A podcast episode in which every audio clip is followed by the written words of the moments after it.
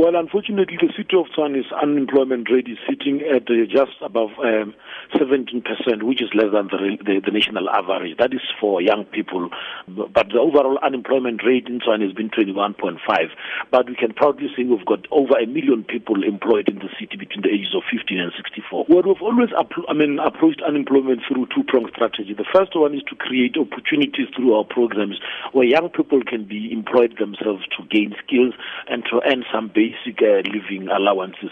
And that would be through our extended public works program like uh, Operation Vat Alles, which was mainly aimed at uh, using young people, employed them on a year basis to do urban management function like cleaning, grass cutting, servicing of basic, basic uh, municipal uh, infrastructure, including the taking of meter readings. But at a much more ambitious level, we started our program called Tshepo 10,000, which is mainly meant Hope 10,000. And through the program, we wanted to empower 10,000 young people by the creation of youth-owned enterprises which can first and foremost render services to the city at competitive rates like all other people in the sector. But secondly, to look into youth cooperatives that can also start doing work on the city. And uh, that kind of project was done in partnership with uh, the University of Pretoria offering training, Absa Bank offering the financial muscle and backup for those cooperatives. And it has actually seen a lot of young people uh, being employed or starting their own youth enterprises. Well, I mean, we, we, we think that that has not been utterly true. I mean, when you look into whether a job is real or not, you'd always find out three things. The first one is whether people are earning what is below the, the poverty line so that they are not being abused. And most of them were earning above what a South African would earn, which is almost like triple what would have been a social grant, like 4,000 rand in, compared to the 1,700 people who get a social grant. So the, the money is there. Secondly, is the number of skills that they acquire in the, in the, in the job. And, and we've been able to determine that a lot of young people are able to exit the EPWP program with better skills. And then um, the third one was whether it is diversified. Can people do more than one thing. And we've been able to determine that indeed people learn a multiplicity of skills. But also, does that job, does it render services or is it not a voucher system? And we've indeed found out that those jobs are actually changing the lives of those people that those services have been rendered into. And those for us makes a totality of, uh, of, of whether the EPWP has been successful. Of course, there are, there were challenges in terms of young people believing that uh, they were overgraduated, but we've always said that um, it is better to get a graduate doing work while they're still looking for other work than sitting at home and getting despondent.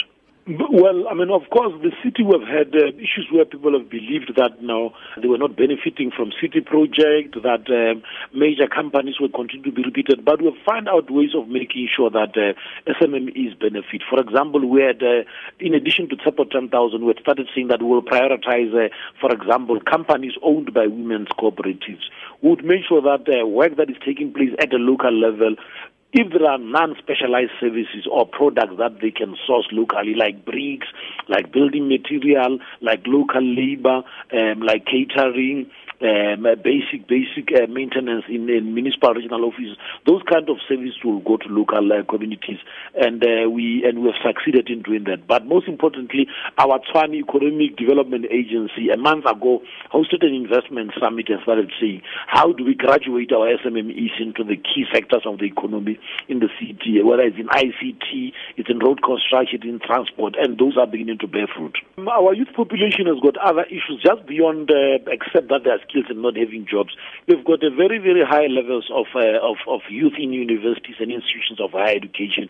Some have started saying that no, but uh, some of our costs are in transport, some of our costs are in student accommodation. So whilst we are still studying, make sure that it is affordable to stay in the capital city. So, and, and we've looked into that, and that's why we've provided them with things like uh, free Wi-Fi, so that they don't spend their their parents' money on on going to study or on paying for internet services. And we believe that that suite of services, for example, students can use our um, our um, our city clinics for for basic family planning as as they're very sexually active as young people. So we've started looking into a, a, a suite of social services and economic services that just remove the burden on them, and they're beginning to say that. Indeed, whilst we're still studying, whilst we're unemployed, we're able to get these services that are cheap and affordable to us. We can also say that, uh, lastly, that we are continuing to work with our young people in terms of other programs that are about social cohesion, fighting racism in the city, creating um, youth projects, improving sports facilities, uh, looking into their cultural and uh, what you call creative industries and say, how can we help young people use their energy to become economically viable. And we're saying to young people they must keep on coming to those innovative ideas to create their own jobs, to create their own enterprises. Most of our programs are actually programs that we call catalytic programs. Those are programs are programs aimed at inspiring action, but those programs are our long-term projects that would continue for the next five years as we build on our 40-year strategy, which is called Tshwane Vision 2055. That says for the next four decades. Every 10 years, we must come with new projects, we must come with innovative projects that uh, propels the city to becoming a, a capital city of excellence. We are saying to young people, form youth forums, come on your own, form young women's uh, guilds, form student chapters in areas of engineering, areas that you are studying in, but hit our call and our doors are always open. That's what, and, and a lot of them has been responding positively, sometimes overwhelmingly when we're not ready for them.